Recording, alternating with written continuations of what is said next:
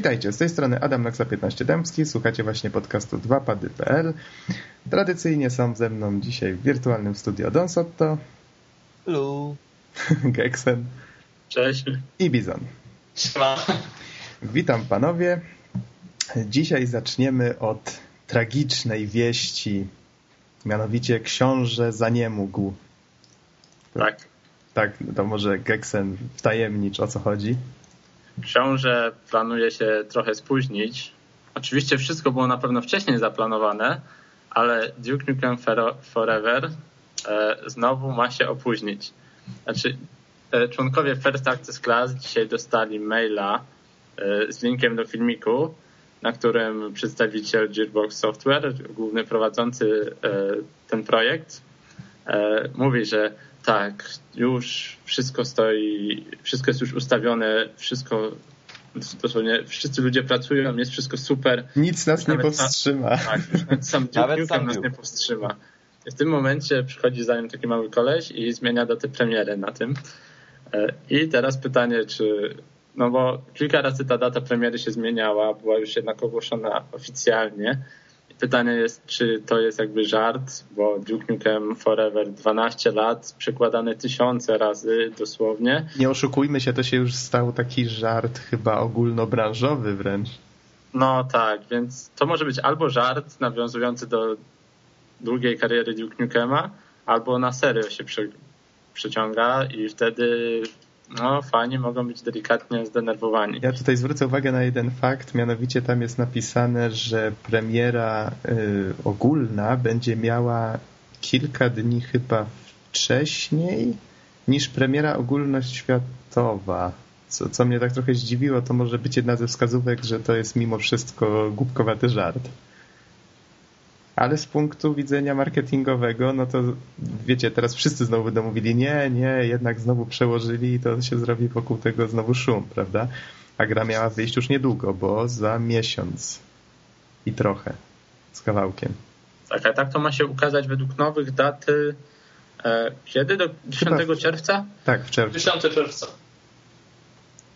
No więc opóźnienie około miesiąca czy półtorej. Znaczy, wiecie, nawet jeżeli by się okazało, że to nie jest żart, to to chyba miesiąc nikogo nie zbawi. Jak czekał 12 lat, to chyba nie wiem, co, co mogłoby się stać, żeby ten miesiąc mu przeszkadzał. No jasne, Ale- przesunięcie w sumie jest minimalne, ale tak siak, ja myślę, że to wszystko jest jeden wielki żart akurat w tym wypadku i że naprawdę ludzie mogli się tym razem mocno wkurzyć. Zwłaszcza, że jest nagrany w taki zabawny sposób, to aż ciężko uwierzyć, że to jest na poważnie. Tak, tak, Ale- nikt nigdy nie mówi o przesunięciu daty premiery w postaci głupkowatych filmików. Zazwyczaj to są jakieś takie informacje, które najlepiej, żeby nikt nie widział. No tak to wygląda, więc Ale ja w to może nie wierzę, nie kupuję tego. zostawmy może Duke'a na razie w spokoju. Jeszcze Duke nam tam będzie kopał tyłek w maju albo w czerwcu. Ja tutaj mam Niech się tworzy. Niech się tworzy, tak. A ja mam tutaj news z Adrianem Chmielarzem, tutaj do Bulletstorma, żeśmy wracali nieraz. Ponieważ nie wiem, czy żeście słyszeli, ale jakaś taka fama poszła, że się słabo sprzedał, że Killzone chyba lepiej, coś tam, coś tam i tak strasznie, strasznie to było takie trochę demotywujące. Jak zwykle okazało się, że to mediom nie należy do końca wierzyć, bo to jest tak, że ktoś gdzieś zasłyszał, powiedział, ktoś gdzieś napisał i nagle w internet leci jako fakt na różnych serwisach. A tutaj Adrian Chmielarz uspokaja na swoim Twitterze, że y, Jeez, to sprzedaż niecałego jednego tygodnia tylko w USA. Wiecie co, ja bym się mimo wszystko troszkę martwił, bo jeżeli gra odnosi sukces, to zazwyczaj bardzo szybko docierają do nas wyniki sprzedaży, tak? Tak, ale chodzi o to, że poczekaj, może przytoczę tutaj newsa z PS3 site. em, że dziś rano w gramowych mediach niczym huragan roze- rozeszła się informacja, że sprzedaż polskiej gry Bulletstorm nie przekroczyła pułapu nawet 300 tysięcy sprzedanych egzemplarzy. No tam tutaj zaczęło się od tego, że jeden z amerykańskich analityków, Doug Kreutz, nie, nie wiem czy dobrze wymawiam nazwisko, skomentował sprzedaż najnowszego hitu People Can Fly jako co najmniej słabą. No i tutaj właśnie przytoczył te 300, czy niecałe 300 tysięcy. No i właśnie tutaj Adrian Chmielarz skomentował, że to sprzedaż niecałego jednego tygodnia tylko w USA, a porównywany Marvel vs. Capcom 3 był na rynku tydzień dłużej. I polecił tutaj sprawdzić e, VG Charts. Więc po prostu poszła głupkowata informacja, fama, wiecie, po prostu nie, nie, niedokładna informacja i wszyscy od razu to za fakt wzięli.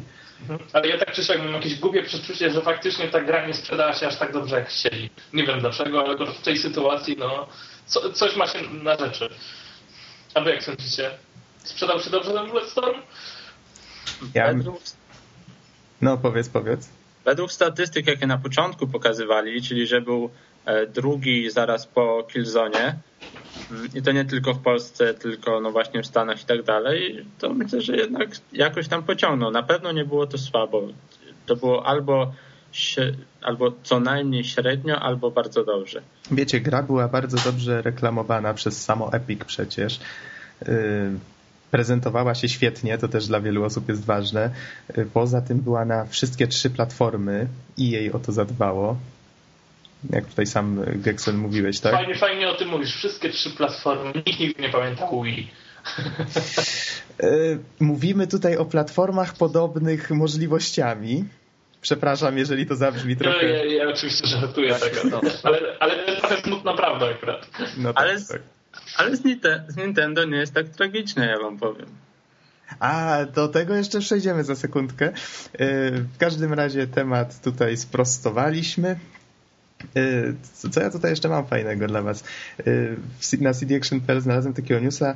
Y, pamiętacie, jak, żeście jak żeśmy rozmawiali o Oblivionie i tak ukradkiem żeśmy wspomnieli o tym pierwszym DLC, które zaczęło tą całą manię na wciskanie ludziom szajsu albo i czegoś ciekawego za mniej lub większe, mniejsze lub większe pieniądze, czyli tej zbroi dla konia? No tak. Tak, Bethesda powiedziała, że oni nie wiedzą, jak to się dzieje, ale ta zbroja nadal się sprzedaje. To jest właśnie niesamowita magia. Prawda? DLC. No bo nas słuchają. No i wiedzieć, no. Mhm. Ja wam powiem tak, DLC jest najlepszą metodą na zarabianie na grach, które już de facto są w tym drugim obiegu, tak? Bo nawet jeżeli ktoś kupuje używkę, to DLC zawsze, że tak powiem, kupuje nowe, tak? To jest mega plus dla wydawców. Dlatego mogę się spodziewać, że w przyszłości będzie tak, że gry będą cięte do maksimum, a wszystko dodatkowo będziemy dokupywać sami. To bodajże to, EA to miało jest... ten pomysł na życie, żeby tryb multiplayer też był kupowany właśnie w formie takiego DLC, czyli że musisz go najpierw odblokować na wypadek, gdybyś na przykład miał znaczy, jeżeli kupujesz grę oryginalną, masz kod, który go uaktywnia, ale jeżeli na przykład już ją odkupisz, to musisz go kupić ponownie tam za jakąś niższą cenę. A... To chyba EA miało taki pomysł na życie. A mnie na przykład DLC zniechęca, no bo właśnie kupuję nową grę, a później jeszcze jak się patrzy na zagraniczne ceny tych DLC, to chodzi mi o to, że musimy płacić w euro, mhm. to często kosztuje połowę tego, co gra jedna DLC i się czuję taki trochę robiony w balona, kupując po prostu nową grę, za którą wydaję ileś kasy, a później muszę drugie tyle na DLC wyrzucić. No to ja raptem... Nie podoba mi się to niestety. Ja raptem godzinę czy dwie temu testowałem demko tej kontry, znaczy, która nie ma kontry w nazwie, e, Hard Corps i sprawdzałem gra kosztuje bodajże 40 chyba czy 50 zł i DLC, w którym jest jedna postać, a są dwa takie DLC, kosztuje 7 zł. A ta postać to pewnie jakiś tam, wiecie, tylko taki dodatek, prawda?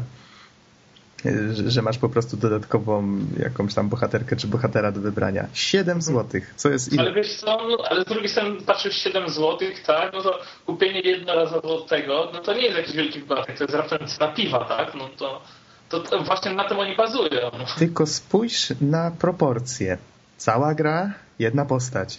Cała gra, jedna postać. To tak trochę, no, człowiek się jednak czuje taki trochę, wiesz, no, mówiąc niegrzecznie, wydymany.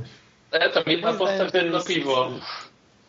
Nie, moim zdaniem to jest po prostu naciąganie graczy i tyle. Jeśli kupuję grę, to ja oczekuję od tego, że dostaję pełny produkt, y, który ma wszystko, a nie, że tam będę mógł sobie dokupywać coś. I to jeszcze coś, co powiedzmy powinno być w standardowym zestawie. Mhm.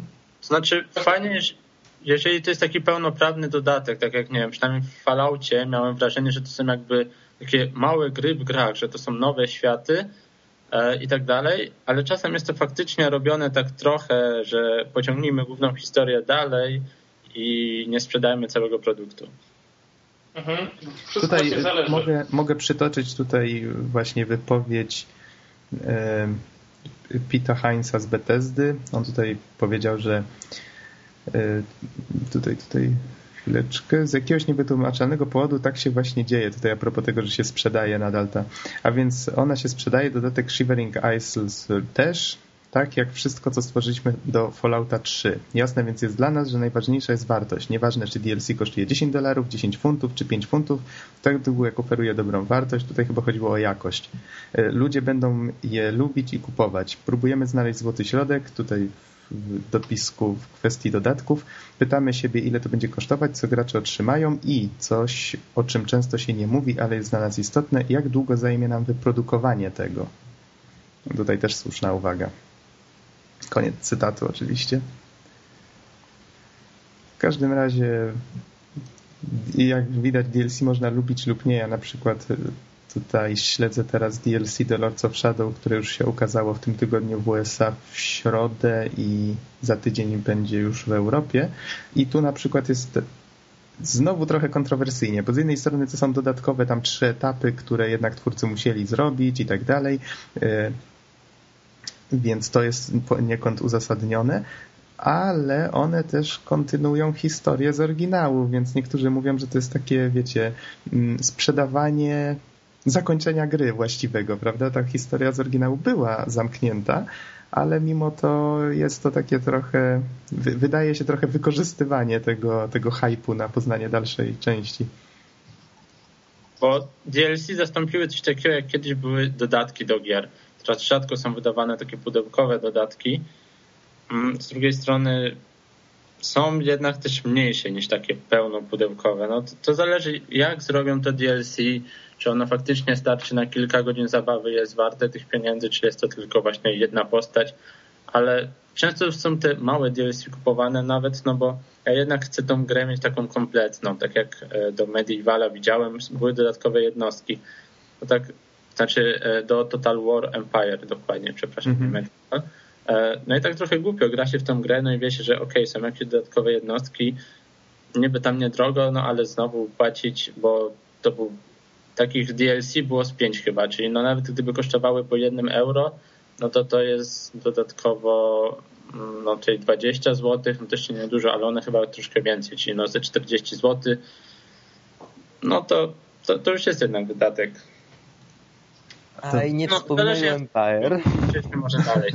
Dobrze. A tak swoją drogą to, wiecie co, może to trochę radykalne porównanie, ale coś takiego, właśnie takie małe, małe te dodateczki za opłatą, kojarzą mi się za naciąganiem typu wyślij SMS, a dostaniesz nowy przedmiot.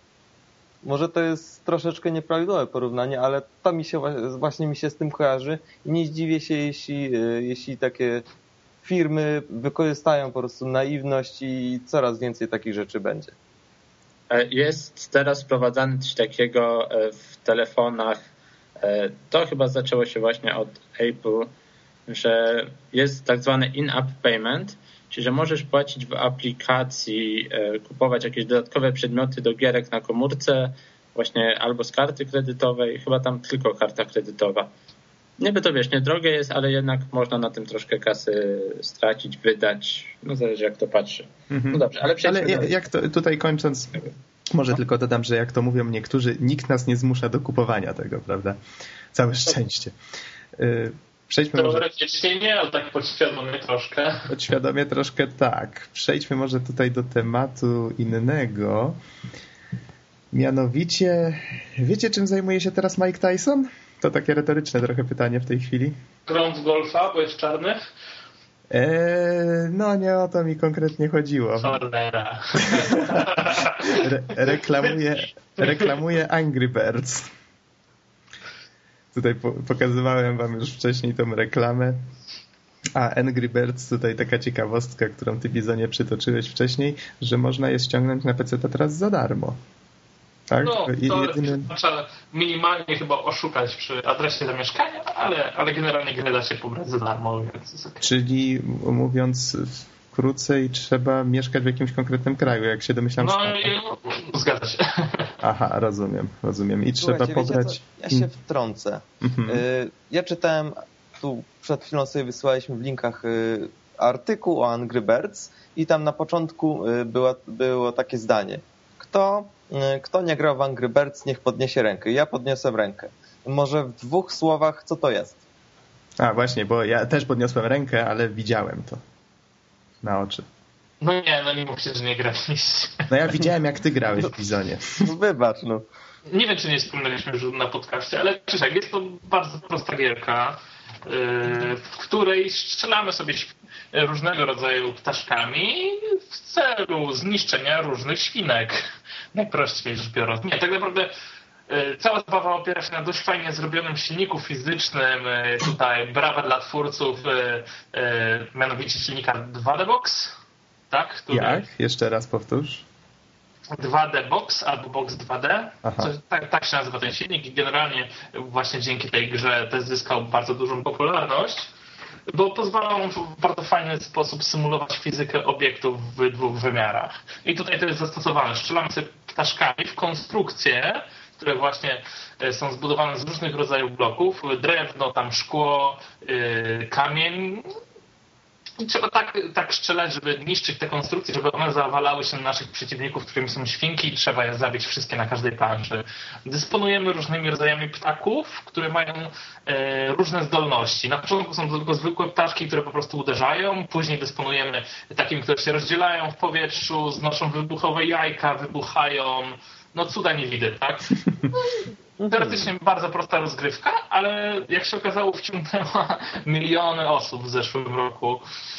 No i no coś w tym jest, tak? Więc jeżeli ktoś nie grał i nie boi się, że ta gra go wciągnie na długie godziny, no to warto pobrać, skorzystać y, z tej Więc możliwości, ja która zaistniała. Ja oświadczam, że zostałem zaspokojony zaspokojony. Tylko tak, e, żeby uprzedzić wszystkich, e, granie na PC nie jest tak przyjemne jak granie na tych wszystkich urządzeniach, na których gra została pierwotnie stworzona, czyli mówimy przede wszystkim tutaj o iOSie i dotykowych wyświetlaczach w iPhone'ach czy tam iPodach oraz jest na pewno teraz Androida i tak dalej. Na pewno palcami akurat gra się w to przyjemniej.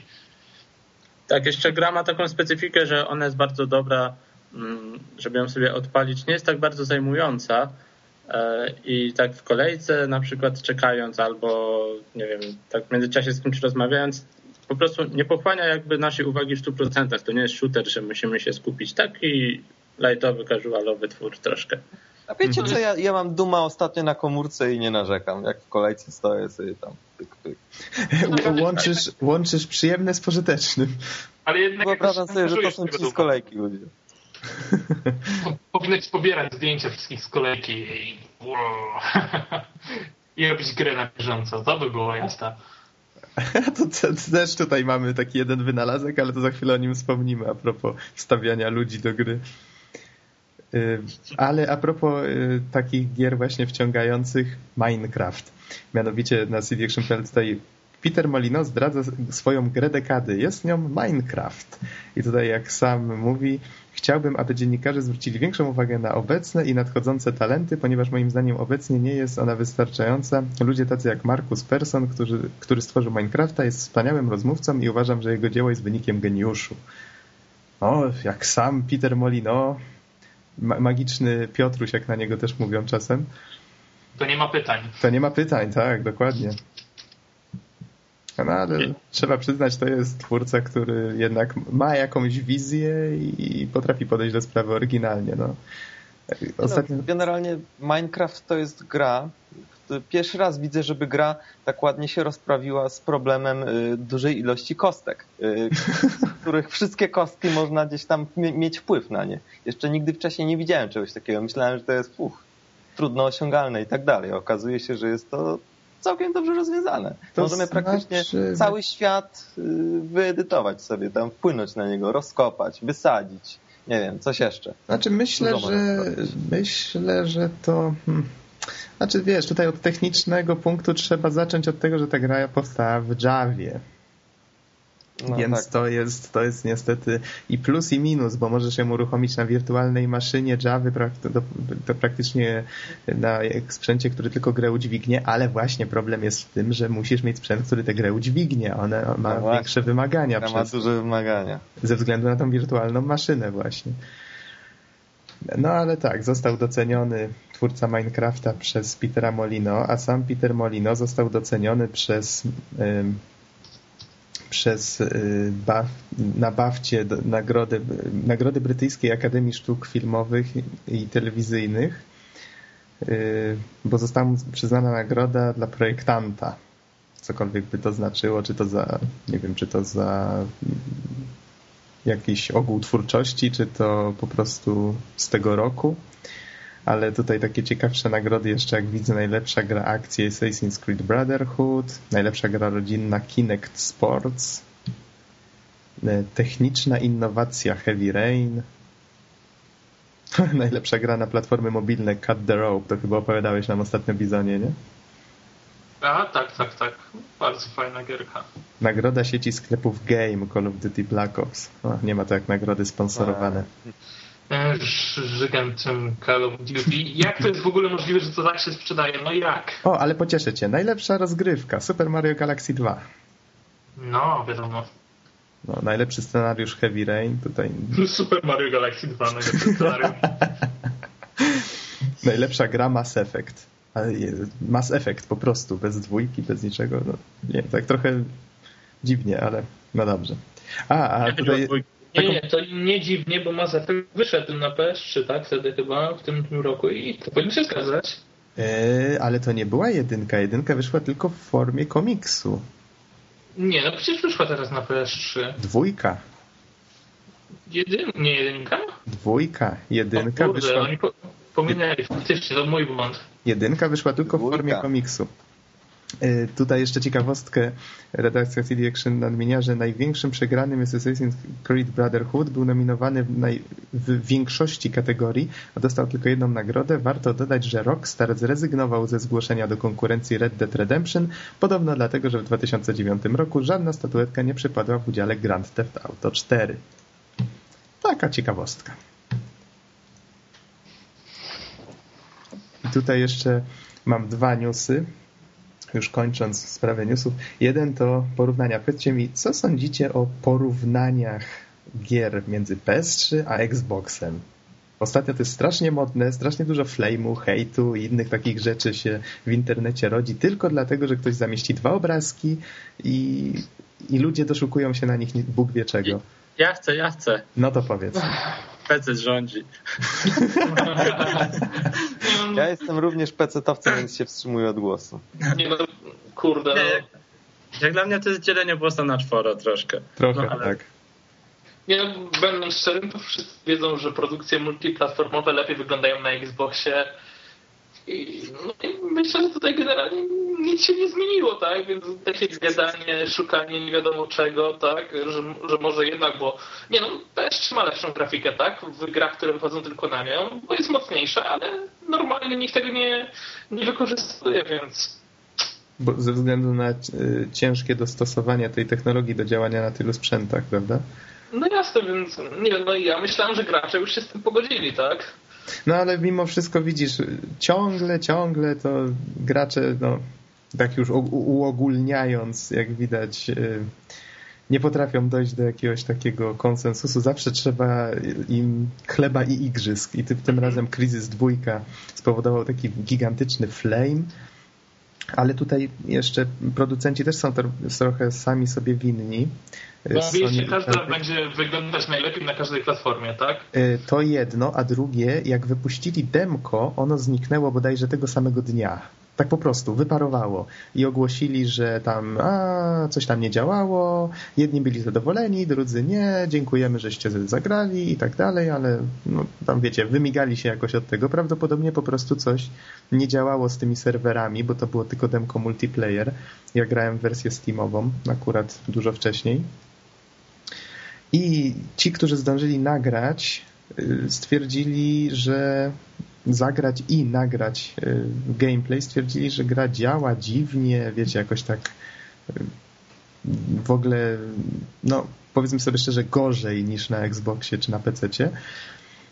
I całe szczęście okazało się, że to po prostu prawdopodobnie był jakiś stary kod gry, czy Bóg wie co, Liczy się to, że pełna wersja z tego, co tutaj mam przed oczyma, wygląda praktycznie identycznie na Xboxie i na PS3 i tak naprawdę jedyne, najbardziej poszkodowani w tym wszystkim są sami twórcy, bo im się oberwało wiecie, za nic praktycznie. Ludzie flamili, psioczyli, nawet nie wiedząc o czym i nie mając żadnych dowodów twardych na to, że tak jest. Po prostu. No, to jest smutne trochę. Ale to też może być reklama, w sensie, jak nieważne jak mówią, ważne, że mówią. Wiesz, ciężko to nazwać reklamą, bo w dzisiejszych czasach to już wiele osób ma obie konsole i to wtedy jest, wiesz, wybór między jednym a drugim. Dla producentów gier Kto może... ma stare dwie konsole? Ja nie mam żadnej na przykład. Kto ma No dwie to są konsole? tak naprawdę dwie konsole. No jasne, ja mam, no ale... Kto, kto, to pytanie wypadło z ust osoby, która akurat ma. Tak, no ale ja myślę, że jednak większość graczy posiada tylko jedną konsolę. No, mało znam osób, które tak jak ja maniakalnie do tego podchodzą, posiadają wszystkie. Yy, ale masz rację. Ważniejszą kwestią jest tutaj właśnie, są właśnie te osoby, które mają tylko jedną, bo one muszą wybrać. Nie, one nie mają wyboru. Znaczy, znaczy tak, przepraszam, one nie mają wyboru i dlatego im zależy na informacji. Z kolei ci, którzy mają dwie, oni muszą wybrać i wiecie, no o ile dla twórców to jest wszystko jedno, prawie wszystko jedno, bo po prostu ich gra i tak zostanie sprzedana, o tyle producenci sprzętu, no im to już jest, y, dla nich to się bardziej liczy, prawda? Więc to ciężko nazwać marketingowym działaniem. To, to jest po prostu teraz jakaś taka głupkowata wojna w sieci. Wypuszczają się te screeny Ale to zawsze było. Od kiedy się pojawiły te konsole, to się tłukli ze sobą. No ale Nie to wiem, nadal czy- się tak tłuką, to trochę takie niepoważne. W każdym razie warto patrzeć na to mimo wszystko z przymrużeniem oka, bo jak widać łatwo wprowadzić ludzi w błąd, zwłaszcza, że te serwisy teraz, jak już doszliśmy wcześniej do wniosku, czy ja doszedłem do wniosku, mm, często kopiują od siebie te newsy, a one nie zawsze są prawdziwe albo przemyślane. Więc to warto z głową to wszystko czytać. Albo czasem się też boją powiedzieć na przykład, że okej, nie jesteśmy pewni. Coś, co na przykład przy Duke'u e, Mhm. my powiedzieliśmy, ja na wielu serwisach zauważyłem, że to jest przyjęte jako pewniak, że Duke Nukem jest przełożony. Więc nie, nie wiem, czy tak się powinno robić. Mhm. No i tutaj mam ostatni news już, żeby was nie zanudzać newsami. Mianowicie y, AMD wypowiedziało się, że DirectX ogranicza pecety. I tutaj cytat. To zabawne. Często dzięki high-endowym kartom graficznym dysponujemy dziesięciokrotnie większą mocą od Xboxa 360 i PlayStation 3, ale jasnym jest, że gry nie wyglądają przez to dziesięciokrotnie lepiej. W znaczącym stopniu, w tym czy innym sposób, to wina, to wina Directa. Ale Posiad- pod jakim względem, przepraszam bardzo? to, to mnie właśnie też zastanawia. I To jest- jeszcze kontynuacja, przepraszam, Sami produkują karty graficzne, tak? Więc o co chodzi? czekaj sekundkę. Posiadanie, Ja powiem. posiadanie całkowitej kontroli nad maszyną, a tego chcą najlepsi deweloperzy poprzez danie dostępu do sprzętu na najniższym poziomie, sprawiłoby, że twórcy mieliby możliwość wprowadzenia innowacji, a to wywarłoby presję na Microsoft. Nie ma co do tego wątpliwości. No, co macie do, do powiedzenia na ten temat? Tak więc Kolejna e, teoria spiskowa. No nie wiem, według mnie to jest trochę bzdura, taka dość mocna. Jak dla mnie, to jest w tym trochę prawdy, no bo e, ten Direct daje takie możliwości troszkę jak właśnie Java, że możemy odpalić owszem na każdej karcie graficznej, ale tracimy wydajność. Mhm. I oni chcą dostęp do tego niższego poziomu.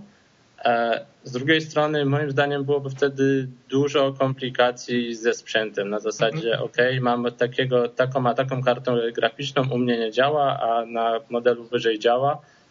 Ale mogę mieć pytanie, kto Y- im zabrania pełnego dostępu do karty? Bo to z tego chyba nie jest blokowane. Przecież DirectX jest tylko biblioteką, która powinna wspomagać, tak? Ale nikomu nie zabrania korzystania bezpośrednio z karty. Przecież gry są też pisane na przykład w OpenGL-u i wtedy w ogóle nie wykorzystają DirectXa, tak? No to gdzie jest problem? Wiecie, kwestie są dwie. Pierwsza to jest to, o czym wspomniał Norbert, czyli y, faktycznie Direct powstał przecież jako biblioteka, która ma umożliwiać działanie jednej gry na wielu konfiguracjach sprzętowych, tak żeby twórcy nie musieli się przecież tym przejmować i o to przecież chodzi. Jeżeli ktoś tworzy na konsolę, to wie, że się nie zmieni w nich karta graficzna czy coś tam i mogą tworzyć pod konkretny sprzęt i dlatego na najniższym poziomie mogą tworzyć, bo wtedy wiedzą, że to i tak będzie działało i ten, ten sposób optymalizacja faktycznie działa. Z kolei na PC no to nie ma zbytnio sensu, a po drugie przecież jest jeszcze alternatywa w postaci OpenGL-a, który o dziwo nie jest jakoś tak szczególnie, wiecie, e, jakby to powiedzieć, faworyzowany przez producentów kart graficznych. A tutaj wypowiada się e, Richard Huddy, menedżer do spraw kontaktów z deweloperami w AMD. No, przepraszam bardzo. Przecież oni niejako chyba wspierają Microsoft i, i to Direct. mają ATI, tak? No Okej, właśnie. Ale tutaj jeszcze dochodzą te kwestie, że e, DirectX na początku swojego istnienia właśnie miał dawać dostęp do tej niższej warstwy sprzętu, takiej, z której normalnie z poziomu Windowsa, i tutaj Windows może być problemem, z poziomu Windowsa normalnie tak nisko się nie, nie było w stanie dostać. Mhm. To była ta różnica pomiędzy software rendering a hardware rendering kiedyś. Nie wiem, czy pamiętacie takie rzeczy. A, były, E, były, faktycznie. No właśnie, to ten software był z poziomu jakby Windowsa, hardware, że był dostęp do sprzętu i właśnie DirectX to umożliwiał. Nie wiem, jak to teraz wygląda. Mm, Może problem tkwi w architekturze samego Windowsa właśnie, że ma jakieś tam warstwy, nie umożliwia takiego bezpośredniego dostępu, a OpenGL też o tym czytałem. Nie wiem, jak to wygląda, to ciężko mi się wypowiedzieć, ale myślę, że by musieli nadrobić, wiecie, dużo, dużo pracy w stosunku do możliwości, jakie daje DirectX w porównaniu z tym, co, co jest na OpenGL. Mhm. Wiecie, no, mi się... Mogę, Janox? Tak, tak, proszę bardzo. Y, No wiecie, że marudzą teraz, może i marudzą, ale to właśnie dlatego, jeszcze wracając do tego tematu przed chwilą, gry na Xboxie wyglądają lepiej, bo właśnie też jest ten DirectX, tak? Prosta sprawa, przenosimy grę ze wszystkimi efektami, tak? Mm, Żadnego chrzanienia, pisania tego od zera i tak dalej. Przecież tak naprawdę programiści tego chcą. No właśnie, to też jest prawda. Po to to jest, właśnie, żeby ułatwić i przyspieszyć pracę. I to wielokrotnie, naprawdę. Przecież zawsze wszyscy marudzą, że PS3 wymaga pisania wszystkich efektów od początku, tak, dla każdej gry, bo po prostu nie ma żadnej biblioteki zunifikowanej, tak? No to... Zawsze ktoś znajdzie się, kto będzie marudził, ale tym razem panowie nie mają racji. Znaczy, mają taką rację, jak zawsze mają rację, czyli coś za coś. Albo uniwersalność, albo niski dostęp i wydajność. Tylko pytanie jest takie, czy fakt, bo on tutaj wspomina o tym, że e, gry nie wyglądają przez to dziesięciokrotnie lepiej. A czemu by nie? Przecież Direct, e, on chyba, przecież jego rolą nie jest jak, jakieś limitowanie tego wszystkiego, tylko gdybyś chciał, mógłbyś napisać grę, która będzie wyglądała, powiedzmy, wykorzystywała faktycznie pełnię mocy jakiegoś konkretnego peceta, prawda? To nie jest przecież Mhm. problem, nawet na Directie. nie. Tylko, że wtedy już nie będzie mogła być multiplatformowa, wiadomo, bo na innych platformach musiałaby być dużo słabsza graficznie. Ale chyba ta biblioteka zapewnia jakąś skalowalność tego wszystkiego, tak? No powinna. Inaczej to było bez sensu. Aż tak głębokiej wiedzy na jej temat nie posiadam, ale A poza tym y, większość tych efektów y, jest wspieranych bezpośrednio przez kartę obsługującą dany ten, więc y, stosowanie ich albo obsługuje karta, albo nie obsługuje, a tak naprawdę już nie są zbytnio obciążające. Chyba, no tak mi się przynajmniej wydaje, tak powinien być budowany sprzęt, tak? Niektóre Mhm. potrafią. Nie, nie, nie, mam, nie, mam, nie mam dużego doświadczenia ostatnio z y, grami na, na komputer, ale wydaje mi się, że jeżeli ktoś buduje sprzęt obsługujący daną bibliotekę, to znaczy, że bez problemu jest w stanie obsłużyć efekty, tak, które ta biblioteka oferuje. Oj nie, na, na pewno nie, no bo często w laptopach są rzucane jakieś karty graficzne, które teoretycznie powiedzmy wspierają DirectX 11, a one żadnej gry w DirectX 11 nie pociągną, nie ukrywajmy. Oj, mój stary, zły GeForce 4 MX, o Boże. Yy, tak, spuśćmy zasłonę milczenia. Przejdźmy może w takim razie do przyjemniejszych tematów, już takich bardziej yy, konkretnych. Powiedz, Geksen, yy, o swoim najnowszym nabytku. Pochwal się. Co, co tam u ciebie w domu zagościło ostatnio? A takie małe pudełeczko. Tak? Coś, drugiej generacji. dokładnie, można to tak określić. W 3D. E, Udało mi się dorwać 3DS-a y, jeszcze tak chwilkę przed premierą, dosłownie parę godzin, e, jakimś cudem. E, Co prawda widziałem go już tydzień temu na pokazach e, BMX Day, ale no teraz mogłem się nim dłużej pobawić. E, No i co? 3D działa, trzeba przyznać, całkiem fajnie. E, Spod kątów gorzej, spod, spod pewnego większego kąta się już rozmywa. Mm, No ale kiedy patrzymy od przodu, możemy troszkę też sobie pod niewielkim kątem poprzechylać, jest w porządku. Co tam jeszcze fajnego? Ja przynajmniej mm, mi się bardzo podobają te gry z rzeczywistością rozszerzoną. Specjalnie dla nich dzisiaj musiałem, a co może za chwilkę. W każdym razie tam kładziemy sobie kartę, wyrasta nam na naszym stole pewien obiekt, albo właśnie w środku wrasta. Czyli może trochę, y, trochę to może wytłumaczę. Chodzi o to, że konsolka, która jest przenośna przecież, ma na froncie dwie kamerki, tak? Tak. I jest I... Właśnie kładziemy kartę, która, którą konsolka w jakiś sposób rozpoznaje i ona potem generuje na podstawie jej położenia obraz na ekranie, który jest jednocześnie filmem tej karty. Tak, warto wspomnieć o tym, że konsolka oprócz tego, że rozpoznaje, czy jesteśmy jakby na prawo, lewo od tej karty, rozpoznaje też odległość.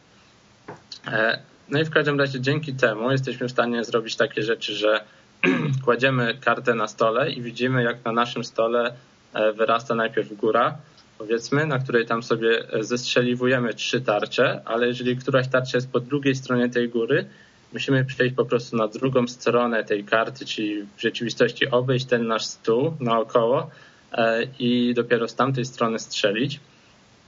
E, często też musimy kłócać albo e, zdarza się, że coś jest po prostu w środku tej karty.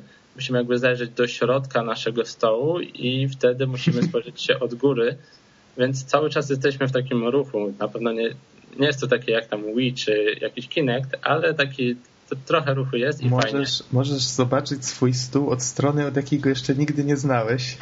Tak. Stół I kto mówił, że granie jest niezdrowe? Przysiady e... i te sprawy. Tak, jeszcze dzisiaj od razu po zakupie, prócz e, takiego update'iku systemu, e, musiałem zjeść kolację ciągle chodząc e, w kółko po salonie, gdyż e, chciałem wypróbować tą funkcję liczenia kroków i tego, co można za to kupić. A można coś kupić? Tak, gdyż e, te kroki, które są liczone, e, konsolka w trybie uśpienia e, liczy nam kroki, jakie robimy mhm. i maksymalnie, w sensie zarabiamy za te kroki monety. Za każde 100 kroków jest jedna moneta, czyli i maksymalnie możemy ich zdobyć 10, czyli 1000 kroków i później za te monetki można kupować sobie w niektórych grach dodatkowe e, no jakieś elementy. Mm, w pełnych produkcjach mają to być jakieś tapety, dodatkowe ciuchy dla naszych bohaterów, sprawy tego typu. E, tutaj w grach wbudowanych, gdyż niestety Ubisoft, ale to podobno, znaczy nie wiem czy na całą Polskę w każdym razie do mojego sklepu nie dowiózł gry e, pełnej, więc tylko gry z, z DS-a i z te wbudowane grałem. Tutaj w rzeczywistości rozszerzonej możemy sobie dokupować nowe plansze, po, po prostu nowe etapy i to nawet fajnie jest zrobione. Czyli innymi słowy Nintendo nie tylko propaguje robienie przysiadów przy stole, ale i wyprowadzanie konsoli na spacer. No to jest bardzo zdrowa rozrywka. Tak i wyprowadzanie konsoli ma też ten plus, że nie wiem jak to w Polsce będzie się sprawdzać, e, ale jest ten Mi Plaza, czyli gdy spotykamy kogoś, kto ma włączoną funkcję udostępniania, ja sobie włączyłem, e, jesteśmy w stanie zobaczyć e, jego awatara, jego nick i w co ostatnio grał. E, jeżeli do... To takie nietypowe trochę. Tak, i później te osoby możemy oglądać na takim placu i tam wszystkich naszych znajomych. Dodatkowo, jeżeli mamy tą samą grę, to niektóre gry mają taką funkcję, na przykład Street Fighter, że jeżeli się spotkamy z drugą osobą, która ma Street Fightera włożonego akurat, to stoczymy automatycznie walkę z tą osobą. Nic nie musimy ingerować. Gra na podstawie naszych statystyk jakby sama oceni prawdopodobieństwo naszego zwycięstwa. Czy w normalnej grze często wygrywaliśmy, czy nie. Gra, gra się sama. Dokładnie. I później, gdy wracamy do domu, możemy zobaczyć, ile walk stoczyliśmy i tak dalej. Wow, wygrałem z dziesięcioma osobami, nawet nie ruszając palcem. Oh. To może być fajne. Słyszałem, mhm, że... Tak? A spotkałeś już kogoś?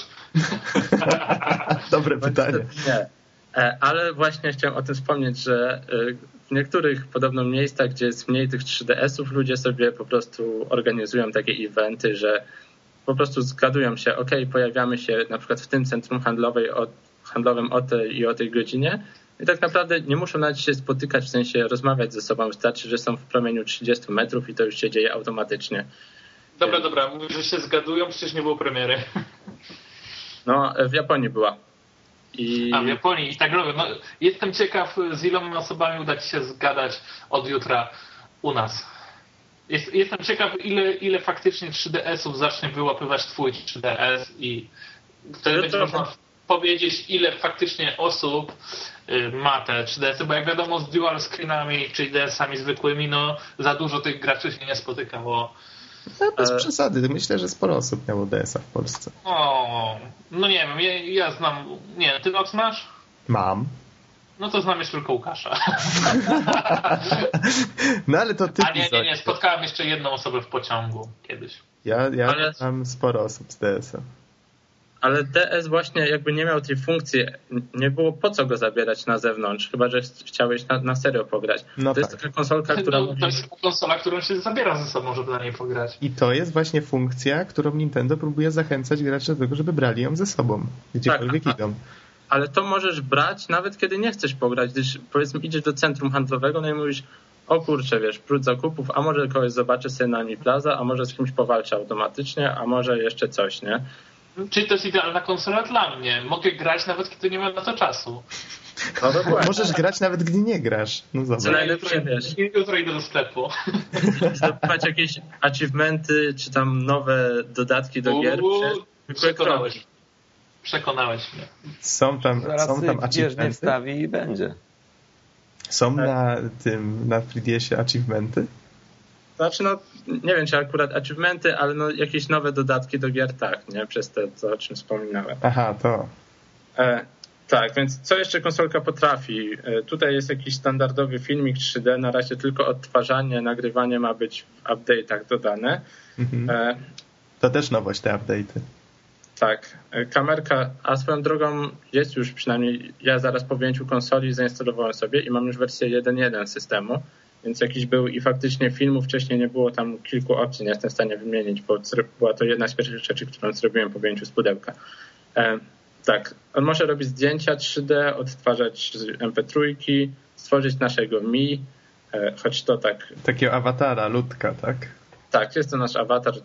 No, no tak, no, to tak działa. Teoretycznie automatycznie może to zrobić. Kiedy mi zrobiło automatycznie, to wyszedł najbrzydszy człowiek na świecie. E, więc jednak zrobiłem go manualnie. Mm, Co tam? Gry rzeczywistości rozszerzonej, bardzo fajna sprawa, mi się bardzo podoba, jest ich sporo, można dokupować przez te kroki. Face Ridersi.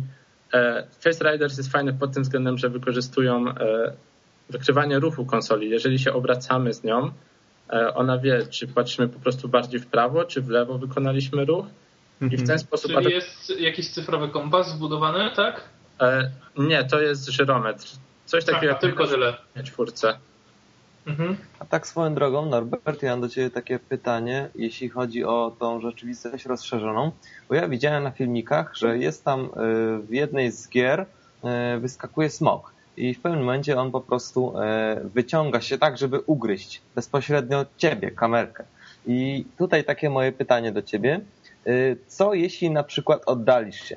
To wtedy on będzie się tak wyciągał w nieskończoność, czy jakoś inaczej to rozwiązali? Jeśli powiedzmy będziesz poza zasięgiem jego paszczy. O, to to pytanie tym bardziej mnie zaintrygowało. Co będzie, jeżeli będziesz próbował wejść w model smoka na zasadzie... A, te, też o tym pomyślałem, ale chciałem zostawić na później. Mm, nie wiem, wchodzić nie próbowałem. Jeżeli to odsuwamy wchodź. się. Chodź, odpalaj i wchodź.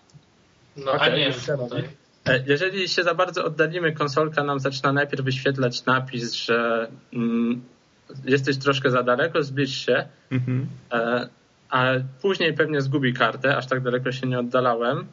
E, a tak, a jeszcze warto wspomnieć, że nawet jeżeli zgubi tą kartę, to z powrotem jej odnalezienie zajmuje dosłownie pół sekundy. To, to w ogóle nie przeszkadza. Jest bardzo dobrze zrobione. Mhm. E, Jeszcze jedno jeszcze pytanie. odnośnie... Słucham? Jeszcze jedno pytanie mam, chyba że jeszcze masz coś do dokończenia. Znaczy odnośnie tego smoka, że też jest fajnie, no bo kiedy on na nas się rzuca, to musimy zrobić szybko krok w prawo albo w lewo i to taki spory krok, żeby zrobić unik. Tylko taki krok na serio, nie to, że wiecie, że wyższa jakość, tylko. Mhm. No tak. Yy, Co do tego, jeśli na przykład się oddalisz, to jest ten komunikacik, yy, żebyś się zbliżył, a gra jest w tym momencie zawieszona. Nie, nie. Nie, zawiesza się tylko kiedy zgubi już kartę. A, ale mi chodzi o to, że jeśli na przykład jesteś za daleko, to gra jest wstrzymana? Nie, nie, wtedy- podchodzisz i... Kiedy jesteś y, za daleko i jeszcze się ten komunikat na dole wyświetla, to, to tylko się wyświetla, gra się toczy dalej. E, A kiedy już ją zgubi, zgubi, to wtedy gra jest wstrzymywana, no i trzeba znowu mu tą kartę, czy no nie to, że pokazać, po prostu, żeby była z powrotem w polu widzenia. Czyli ta informacja innymi słowy jest takim ostrzeżeniem, że Tak, tak, że zaraz zgubisz zasięg na tej Mhm. zasadzie troszkę. Dobrze, może jeszcze jedno pytanie co do tej karty. Ta karta jest dołączona do konsoli, czy jest tylko jedna karta, czy może są różne karty do różnych gier? Jak to w ogóle z tym jest? Tak, jest sześć kart dołączonych i jeszcze są z nimi takie fajne feature'y, to odnośnie aparatu, że możemy na przykład z naszego Mi robić zdjęcia i możemy też robić zdjęcia na przykład Mario, e, w sensie rzeczywistości rozszerzonej. Jesteśmy w stanie pos- postawić kartę Mario, wtedy konsola wie, że to jest karta Mario i widzimy Mario, możemy e, zmieniać jego pozycję, żeby tam, nie wiem, albo sobie podskakiwał, albo coś i zrobić sobie zdjęcie. E, Z tym jest też fajna sprawa związana, bo na przykład w Japonii drukują już takie wielkie karty. E, Widziałem właśnie, gdzie wydrukowali specjalnie takiej. Była jakaś statua robota, w sensie taki robot, taka reklama. Specjalnie wydrukowali taką wielką kartę, żeby ich Mi miał 15 metrów wysokości, taki gigant, i robią sobie takie zdjęcia, nie? E, Czyli Więc ty jako, e, jako fizyczna osoba, jako zwykły użytkownik możesz sobie wydrukować wzór e, karty dowolnych rozmiarów i wtedy będzie e, postać dostosowana do, do wielkości karty, tak? e, tak. Że Ale to świetna prostu sprawa jest. Odpowiednio Znaczy to nie, nie do końca tak działa przecież, to po prostu on nie wie wtedy w jakiej odległości jest ta karta, bo rozmiar jest zunifikowany, więc jak drukujesz większą, to myślisz, że karta jest bliżej do tego obiekt jest wyświetlony większy, tak? tak, dla niego Mhm, liczy się tak, tylko tak. kształt, który widzi, tak? Dobrze myślę? No. Mhm. No to No, teraz znaczy, myślę, że jest możemy tylko- czekać na zdjęcie Norberta z 30-metrowym jego i... Albo Nieważne tak. czym. Nie nieważne czym. Ale w każdym razie, wiecie, to jak to rozpoznaje, to jedna rzecz, ale to po prostu świetnie wyglądało, kiedy się widziało takiego wielkiego robota obok takiego Mi w takiej samej pozycji jak ten robot ustawionego. E, Bardzo fajnie. A dodatkowo jeszcze to jest wykorzystywana ta rzeczywistość rozszerzona i te karty. E, Możemy kilka postaci ustawić do zdjęcia, nie wiem, na przykład Samusa koło Linka, koło Mario. Trzy postacie. Samus to kobieta. E, No tak. No tak, Sejmus, a źle odmieniłem, przepraszam.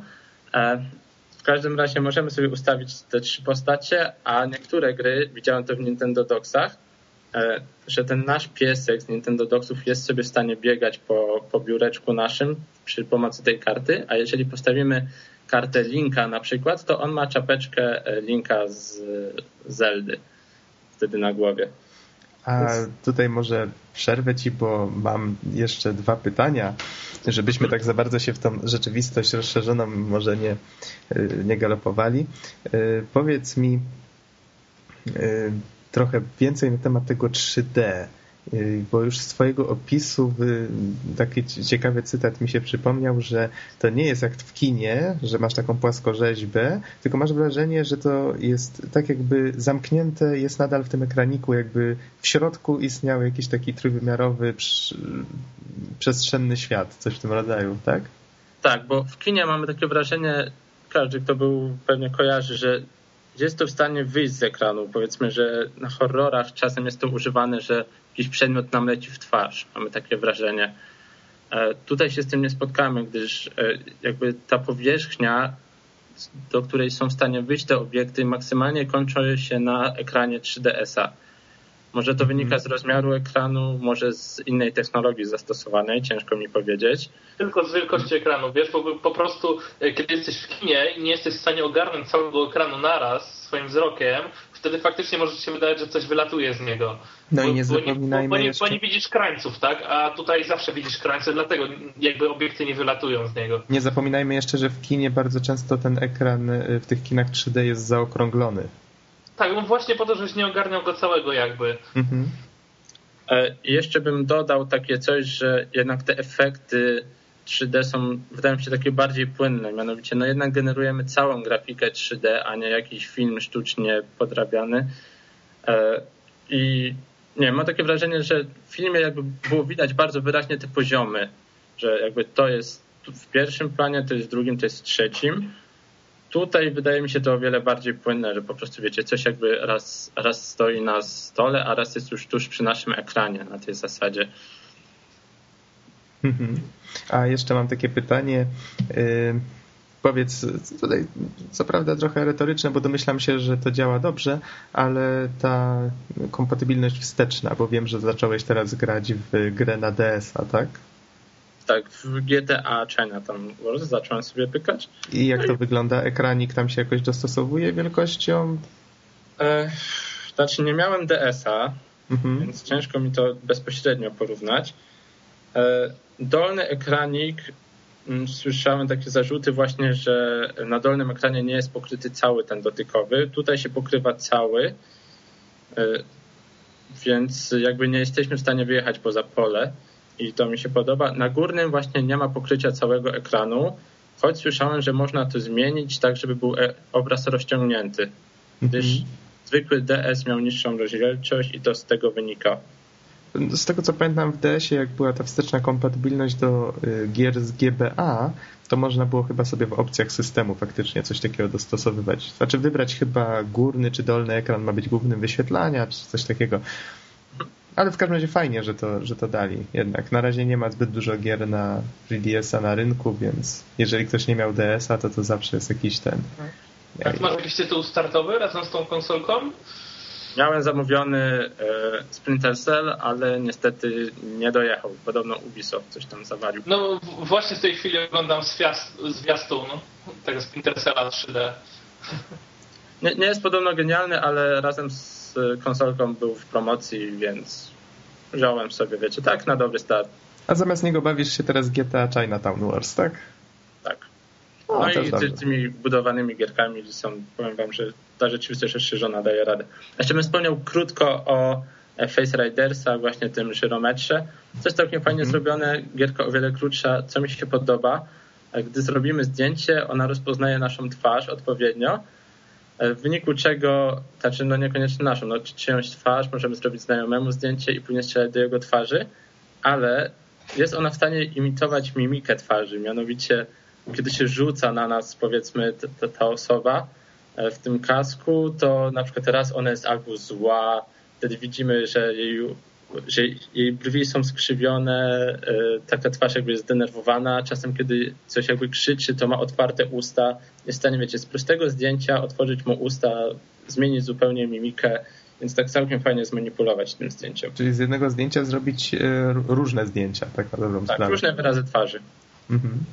A ciekawe, ciekawe.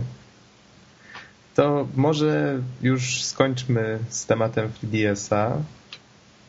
W takim razie.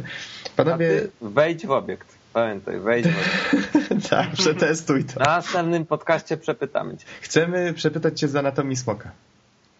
Okej. Wewnętrznej Tak, wewnętrznej anatomii smoka. znajdź mu śledzione.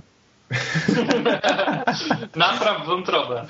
Bo trochę. Trauma Center. Smok, rozszerzona rzeczywistość. Oh gosh. Co my wymyślamy? Dobrze, panowie, odwieczne pytanie. W co graliście w ostatnim tygodniu? Tylko tym razem tak troszeczkę w przyspieszonym tempie. Star Wars Force Unleashed. Jak wrażenia? Jak wrażenia? E, Generalnie bardzo fajnie, bo w końcu e, mieliśmy okazję e, zobaczyć rzeczywistość z Gwiezdnych Wojen z czwartej i szóstej części w nowoczesnej, ładnej grafice. Na, porząd- na początku mamy oczywiście możliwość pokierowania Darthem Vaderem, co było dla mnie świetnym przeżyciem. Polecam. E, Generalnie gra jest całkiem ciekawa. E, Tak jak się chwalili twórcy, że szkło zachowuje się jak szkło, guma jak guma, drzewa jak drzewa i tak dalej. Jest dobrze zrobiona, złożona fizyka. Mamy całkiem sporą interaktywność z otoczeniem i po raz pierwszy w grach o Gwiezdnych Wojnach możemy wyrobić wreszcie to, co oni robią na filmach, czyli na przykład jak jest dźwignia, to możemy chwycić ją mocą i powoli za pomocą myszki przesunąć. Także to nie jest, że pod jednym przyciskiem klikamy tam F czy E i on sam prze, przeciąga tą dźwignię, tylko po Mhm. prostu chwytamy ją mocą i możemy ją prze, e, przeciągnąć. Z drugiej strony to też ma pewne wady i wiele ludzi skarży się na kontrolę. I ja również się na tą kontrolę trochę skarżę, bo można chwytać mocą różne przedmioty i po prostu trzymać je w powietrzu, prawda, i tam kontrolować je. ale okazuje się, że chociaż e, czułość myszki jest ustalona w sposób prawidłowy, to czasem po prostu e, ten obiekt porusza się za szybko, a czasem za wolno. I nie mówię tutaj o takim przypadku, że na przykład tam mechanizm jest ociężały i to normalne, że będzie wolniej, ale na przykład skrzynia, która wisi w powietrzu, poruszysz myszko powiedzmy o tam pół centymetra, a ona już leci tam na drugi koniec ekranu i to jest bardzo denerwujące. No widocznie jest pierzem wypełniona. Y, celowanie, celowanie jest dosyć kiepsko zrobione, ale myślę, że odrobina wprawy i jest to do ogarnięcia. No, całkiem skrótowa recenzja, pierwsze chwile. Ludzie mhm. mówią, y, skarżą się też, że gra jest awaryjna. Ja nie napotkałem się na takie awarie. Grasz na PC, tak? Tylko zapytam. Cieszę. Gram na PC, wszystko mhm. jest w porządku. Y, jeśli chodzi, no ja na razie pierwszą misję jeszcze nie ukończyłem, są też pewne skargi na temat tego, że muzyka i dźwięki są trochę kiepskiej jakości. Ja zauważyłem, że faktycznie one są troszeczkę wyciszone i troszeczkę e, słabej jakości, ale spokojnie wyszły patche, patche do wersji 1.1 i 1.2, które ten problem rozwiązują. To w takim razie jak skończysz grę, to liczymy na to, że nam tutaj dokładnie o niej opowiesz. E, Oczywiście.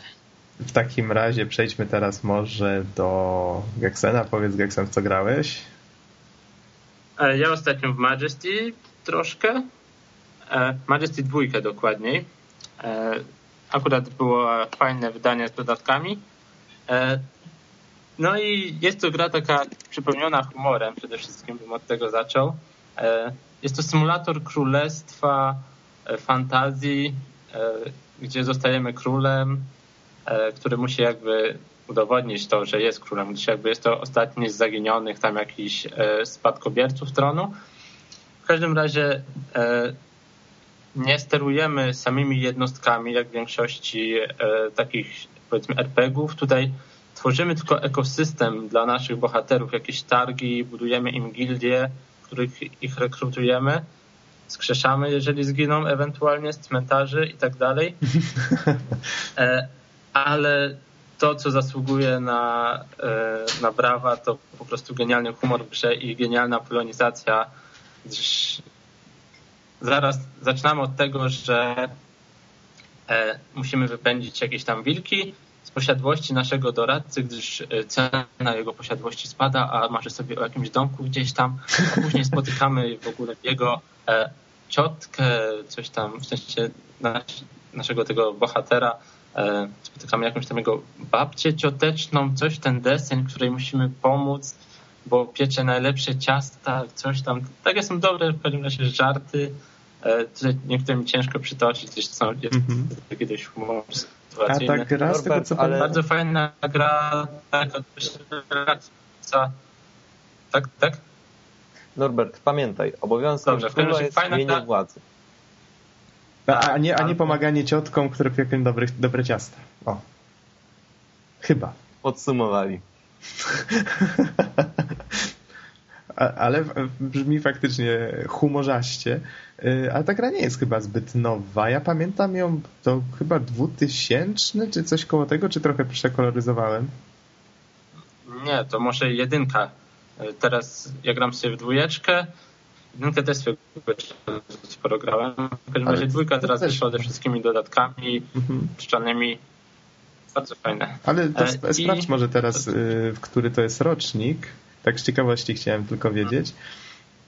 E, I powiedz może jeszcze, e, w takim razie, co miałeś na myśli, że tworzysz ekosystem, czyli że na przykład, e, nie wiem, dajesz jakieś zlecenia bohaterom, na przykład utucz smoka i on tam sobie po prostu sam idzie jakoś radzi, czy to? E, o to chodzi, że oni jakby sami z własnej woli nic nie chcą robić, znaczy bronią tego Jak w życiu. Swoich gildii i tak dalej, Mm, ale jeżeli chcemy, żeby zniszczyli jakiś tam, e, powiedzmy, jamę jakiegoś e, smoka czy jakiegoś niedźwiedzia, to musimy wyznaczyć za to odpowiednią nagrodę w złocie. Dopiero Złocie. wtedy pójdą. Jeszcze Jaka inteligentna gra. Tak, jeżeli wyznaczymy za mało, pójdzie jeden bohater, najprawdopodobniej wtedy zginie. Dlatego trzeba wyznaczyć tą nagrodę troszkę większą, w zależności od wyzwania, żeby poszła tam odpowiednia grupka bohaterów. Jeszcze E, musimy wynajd- budujemy na przykład targ i na tym targu kupujemy poszczególne tam e, na przykład mikstury do leczenia, mikstury do odnawiania manny, bo inaczej nie będą sobie w stanie tego kupić i będą ginąć po prostu jak muchy. Mhm. I no, sporo jest takich kowala z nowym sprzętem, mikstury jakieś tam magiczne, poprawiające atak, e, jakieś, nie wiem, zatruwanie broni, ale to na przykład w jakiejś gildii tylko złodziejek można zatruwać broń. Do tego jeszcze później są e, świątynie, no ale to już takie trochę wchodzenie w szczegóły. Może mhm. no dobrze, dobrze. To ja tutaj tylko już cię wyręczyłem. Gra wyszła... Yy Wyszła... W 2009. Tak, w 2009. Pod koniec 2009. A, to, to zobacz, faktycznie pamiętałem tą jedynkę, taki tytuł utkwił w pamięci. Czyli gra jednak, jednak nie jest wcale taka stara, jak myślałem. I Każdy... też grałem ten sam pomysł, tutaj poprawili grafikę, trochę usprawnili. Mhm. No, czyli tak jak się robi z dobrymi grami zazwyczaj seria Anno się prawie nie zmienia przecież mechaniką od lat, a mimo to jest nadal mm, świetna. no właśnie. E, Bizonie, powiedz co grałeś. A ja ostatnio sobie pogrywałem w Deathspunka. Jest to gra na Xbox Live Arcade. Dość taki prościutki hack and slash. Tyle, że jest przygotowany przez e, jedną z moich ulubionych firm, jeżeli chodzi o humor w grach, czyli Double Fine Double fine. I, jak, I oczywiście jest to takie bardzo luźne podejście do całej konwencji hack and slashów. Gra jest dość krótka, chociaż też tak bez przesady. Około 10 godzin chyba wymaksowanie jej zajmuje, ale no, to, co właśnie najważniejsze jest to, e, to humor, tak? Jesteśmy generalnie bohaterem, który chce zdobyć mistyczny artefakt, ale generalnie jest tak głupi, że można się śmiać ze wszystkich jego tekstów.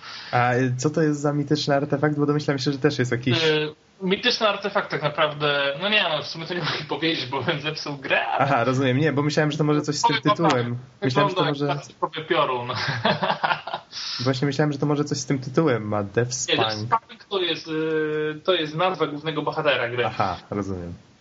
Y, Gry gram w następujący sposób. Pod każdy klawisz y, na padzie mam podczepioną y, konkretną broń i po prostu sobie maszujemy na zmianę te przyciski, rozwalając przeciwników, dostajemy doświadczenie, zbieramy multum głupich przedmiotów. Co jest fajne zrobione z przedmiotami, to w swoim zasobniku ekwipunku zawsze mamy e, mielarkę do przedmiotów, która wygląda jak zwykła maszynka do mięsa i ona i ona zamienia wszystkie, y, wszystkie przedmioty na pieniądze. Wystarczy wrzucić przedmiot i dostajemy za to kasę. Przydałoby mi się coś takiego. Proste, nie trzeba latać do sklepu, kiedy brakuje miejsca w ekwipunku, wystarczy wszystko zmielić. A, byś zmiksował meble potem. A teraz połączcie to, a teraz połączcie to z Katamari. Oh yeah.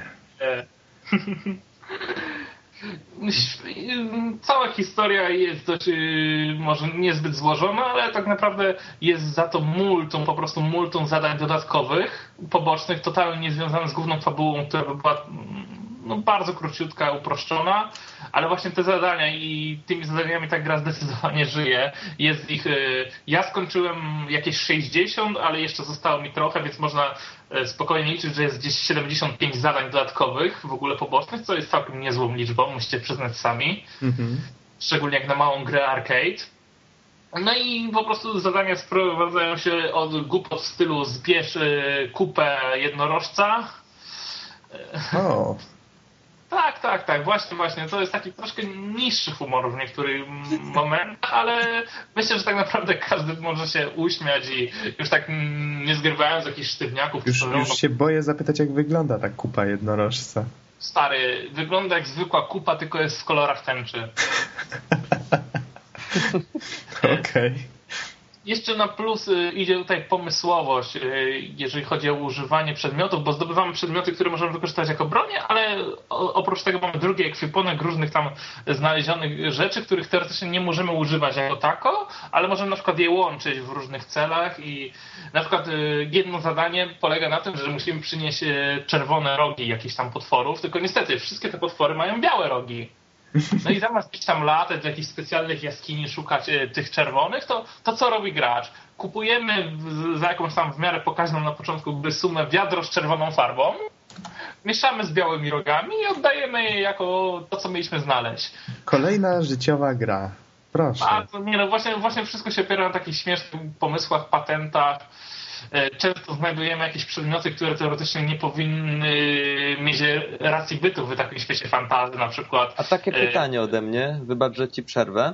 A można, y, można znaleźć te prawdziwe czerwone rogi? Prawdopodobnie nie. No.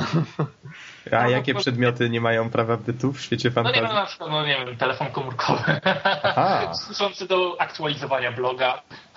O, No i, i tego typu smaczki. oczywiście blok to jakiś mityczny artefakt też jest. Nie, nie, nie. Chodzi o aktualizację faktycznie bloga.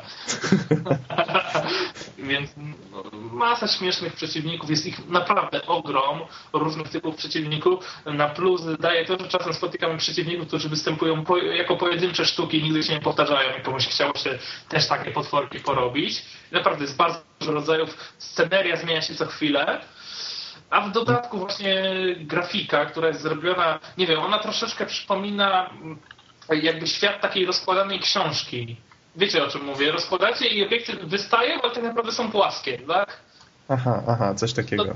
Tak mniej więcej prezentuje się grafika. Chociaż postacie są w pełni trójwymiarowe, ale otoczenie wydaje się właśnie tak, jakbyśmy szli w głąb tej książki. To wygląda się już bardziej nie rozkłada, ale właśnie jakby te wszystkie obiekty były płaskie, postawione na sztorc w jednej linii. Nie da się wracać kamerą, uprzedzając pytania. Mhm. No nie, no ogólnie polecam, ta gra chyba nie jest teraz jakoś szczególnie droga, jak czy 800 czy 600 Microsoft Pointsów i I- Ile to jest na złotówki? Ojej, nie chce mi się teraz przyliczyć, no nie wiem, chyba 40-30 zł. Aha, no to tak, tak, tak. No, ale naprawdę Za jest średnio za taką grę. przezabawna, przezabawna. No tyle, jedyny minus y, to ta pewna schematyczność, czyli jeżeli, jak już nas przestaną bawić żarty, no to faktycznie samo zabijanie przeciwników może być dość nudne, tym bardziej, że y, gra bywa nie, na, nie najłatwiejsza. Mhm. To ja może jeszcze dodam od siebie tak bardzo krótko, że też jedną grę y, Double Fine studia teraz ogrywam. Y, Słaba! Oj, cicho. Też dzieło Tima Schafera. Y, Też pełne humoru, ale opowiem o nim może w takim razie innym razem. Zresztą żeśmy już o Brutal Legend y, chyba rozmawiali w jakiejś audycji wcześniej, prawda? W jakimś Był, podcaście. był, był już podcast poświęcony. Tak, ale ze, względu, ale ze względu na to, że masz o nim zupełnie inne zdanie niż ja sobie zdążyłem wyrobić przez te kilkanaście już może w tej chwili godzin, to, to, to myślę, że wrócimy do tego tematu. Może nawet za tydzień. Dobrze, zrobimy starcie tytanów. Ja jestem na nie i zbiorę ludzi, którzy będą na nie, a ty jesteś na tak i zbierz ludzi, którzy będą na tak. O, A bijecie O, i- neutrala? Słucham? Neutrala bijecie? tak, i potem będzie wielki machine pit i będzie mm, mm, mm. zbiorę swoich headbangerów i no. Szkoda, że nie masz na, na Xboxa, to byśmy rozegrali meczyk. no. No dobrze, w takim razie panowie, czy chcemy jeszcze wspomnieć o czymś dzisiaj, czy już dajemy, dajemy słuchaczom odpocząć? Smoka nie da się wejść. Co U mnie już najwyżej jest możemy- 0000. Update. Co najwyżej możemy się przyjrzeć bardzo, bardzo blisko jego zębom albo rogom, albo innym tym elementom, ale nie da się w niego wejść, nie da się wejść w ogóle w model, co jest dobrze zrobione moim zdaniem.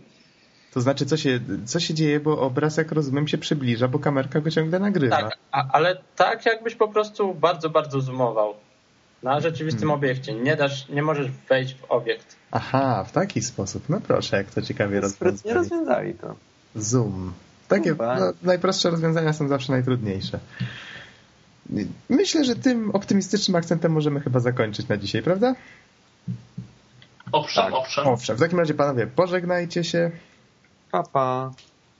Na razie Trzymajcie się. Dziękujemy wam za słuchanie i do następnego podcastu.